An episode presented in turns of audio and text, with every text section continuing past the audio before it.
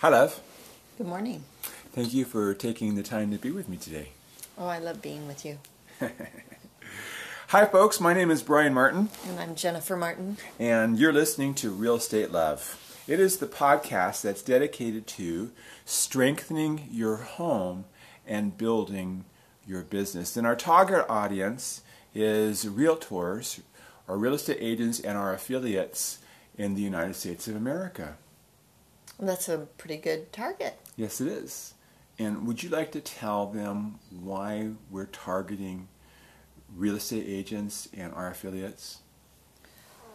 Well, we really believe in, in helping agents build their business and affiliates also. And we know that it's a it's a tough job. It really is. It's At one time, it was considered one of the most strenuous and stressful jobs professions in America. And that was back in 2008 and 2010, and that time I made the top 10. It was during the, the downturn in the economy, the Great Recession, and agents were really, really struggling a lot. Well, they were, and you know, one of the things that's interesting about this job, eh, maybe it's like a doctor in that way, is that oftentimes you have to think, "Mm, Mm, no, I think it's just about real estate agents. I think oftentimes you have to forget about what your needs are altogether and concentrate on the needs of your client. Who is your fiduciary? You are a fiduciary to that client. And so you have to put aside what your needs, wants, and desires are. And if you're going through a hard time yourself, that's sometimes hard to do. It's pretty near impossible because you're totally preoccupied with what's going on in your world.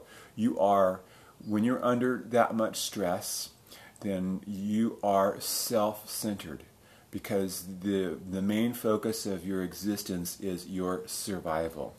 And I'm not trying to be over dramatic. I just know how emotional it can be when you're in the middle of a transaction that's going south and you're also struggling with your own uh, life issues. It is, it's difficult. And And, so- so, that's really what made us want to share our experience. That's with- right. We're fortunate because we've been blessed for a long time. Uh, we have a, a very successful real estate franchise, and uh, we interact with agents every single day.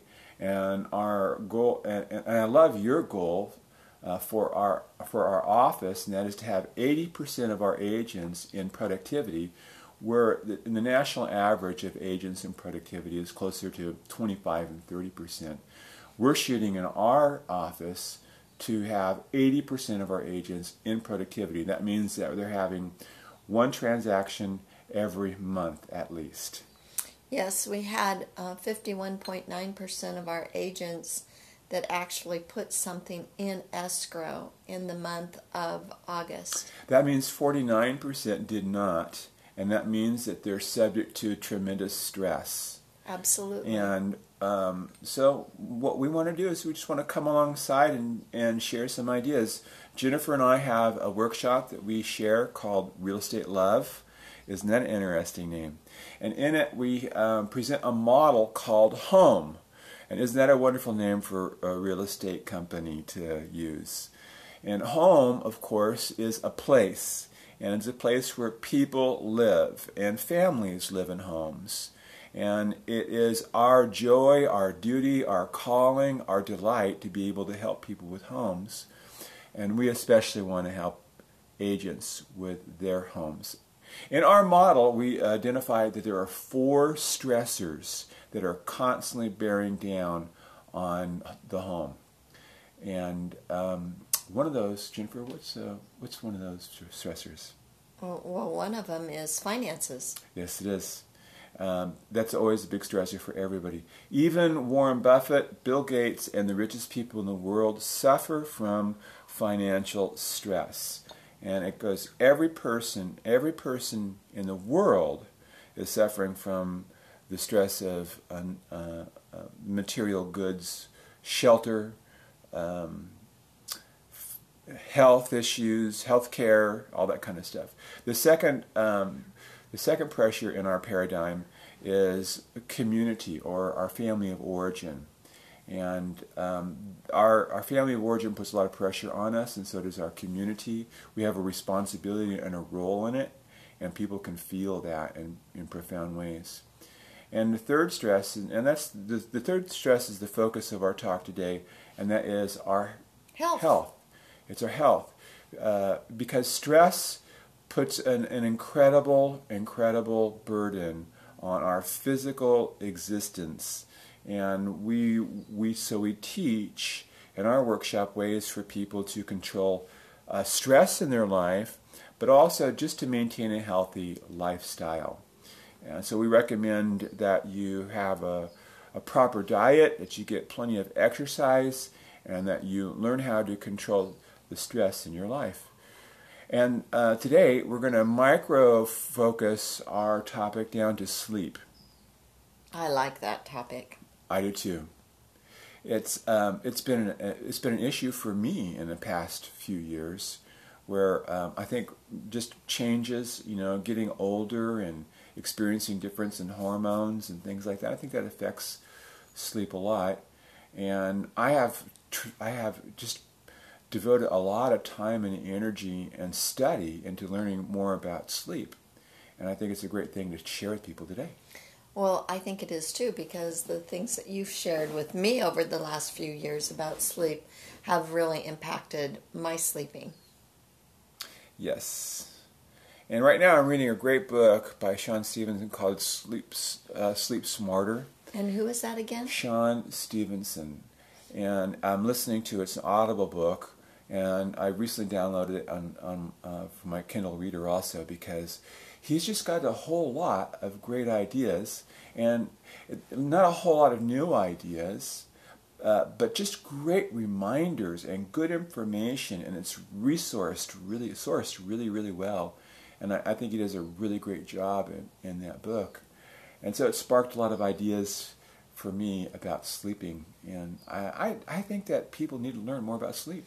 Well, I do too. I it's amazing how often. Um, during the day you hear somebody say, I didn't sleep well last night, or I haven't been sleeping well lately, or I'm waking up every night and I can't go back to sleep. All of those things are uh, very telling. And so it, it would be interesting to have more tools in a tool belt to know how to deal with sleep. Well, he says that sleep deprivation is an incredible problem in, in, in the world right now.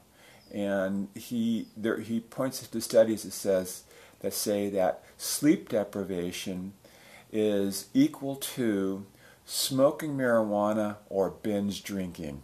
Wow. he says that it has that dramatic of an impact on people. And when you consider um, the, the number of people who have problems with getting plenty of rest and sleep. It's just it's just a phenomenal, huge problem, and there's just not enough people talking about it. So that, that's why I thought we want we, we want to devote some attention to it today. I think that's great. You know, it used to bother me that I would uh, wake up in the middle of the night, uh-huh. and and now I'm um, I don't get anxious when I wake up and so I think that um, some of the things you've been teaching me have really been helpful, but maybe we could go into more of, of what you're learning. Well, let's talk about the. You mentioned waking up at three o'clock, which is which is very, very, very common, and, and that is because we have uh, five or six 90 minute sleep cycles every night. Wow, I didn't know that.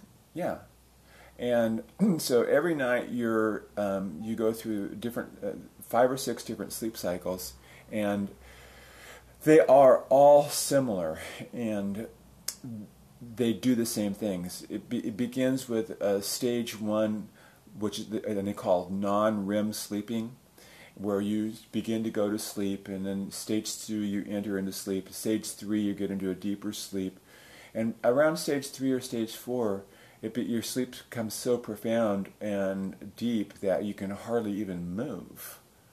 And it's very, very, very, very difficult to wake somebody up.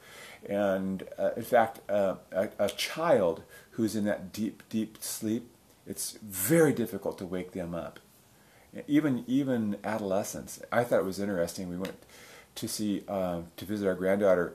We're very blessed, and our all of our grandchildren live nearby, and so we walked over to Justice's home, and and um, that was on Sunday afternoon. It was, it was Sunday afternoon, and Jenna was taking a nap, and she when she heard that we were there, she she woke up, but she had been sleeping for four hours in the middle of the day. Isn't that crazy? That is really interesting. I like to take a little nap too, but four hours, that's, that's quite amazing. But anyway, these sleep cycles that we go through, they have these deep component, these different components, and then you get into your REM sleep, and your REM sleep is where you the dreams where the dreams happen. You get the rapid eye movement and all that stuff going on, and it takes about 90 minutes to go through that cycle from when you begin to fall asleep all the way to where you get into REM sleep, and then you go back again and you start a new cycle. So, what happens at 3 o'clock for you is that you're finishing up a cycle. And so, when you finish up that cycle, you go from REM sleep and you get back into a near waking phase. And what happens is that instead of going into a near waking phase and slipping into stage two and to stage three and stage four again, you wake up and then you're out of that you're out of that cycle. And what what uh, most most people don't realize that if you just continue to lay there and to control your thoughts so that you're not ruminating on negative things and do deep breathing, that what'll happen is that you'll you'll eventually it might take you a whole cycle, which might be an hour. I've done it before where I've waited for an hour and then what happens is that the sleep cycle kicks in again, and I catch the next wave, I catch the next cycle. And many people notice that when they go to sleep at, um, at, at 3 o'clock or 4 o'clock in the morning, they sleep deeply until the end of the next cycle. If it, so, if you get back to sleep at 4 or 4.30, what's 90 minutes after that? Mm, that would be five thirty or six. Yeah, and you wake up at six o'clock in the morning and you feel, oh wow! In spite of having that setback, I I feel pretty good now.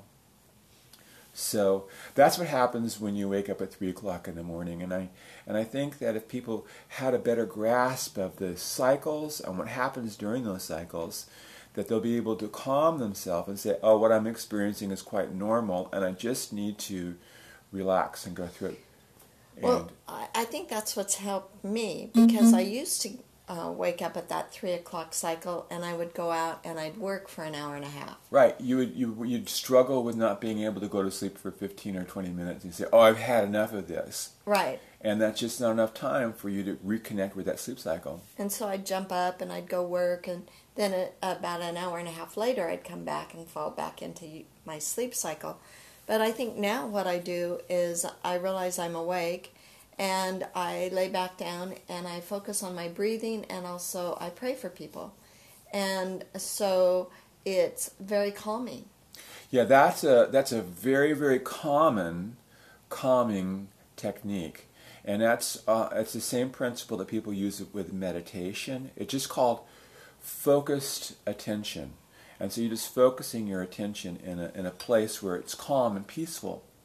If you if you focus your attention on your business, if you focus your attention on something that causes you stress, then it works against you because you release negative chemicals and hormones in you, like uh, epinephrine or adrenaline.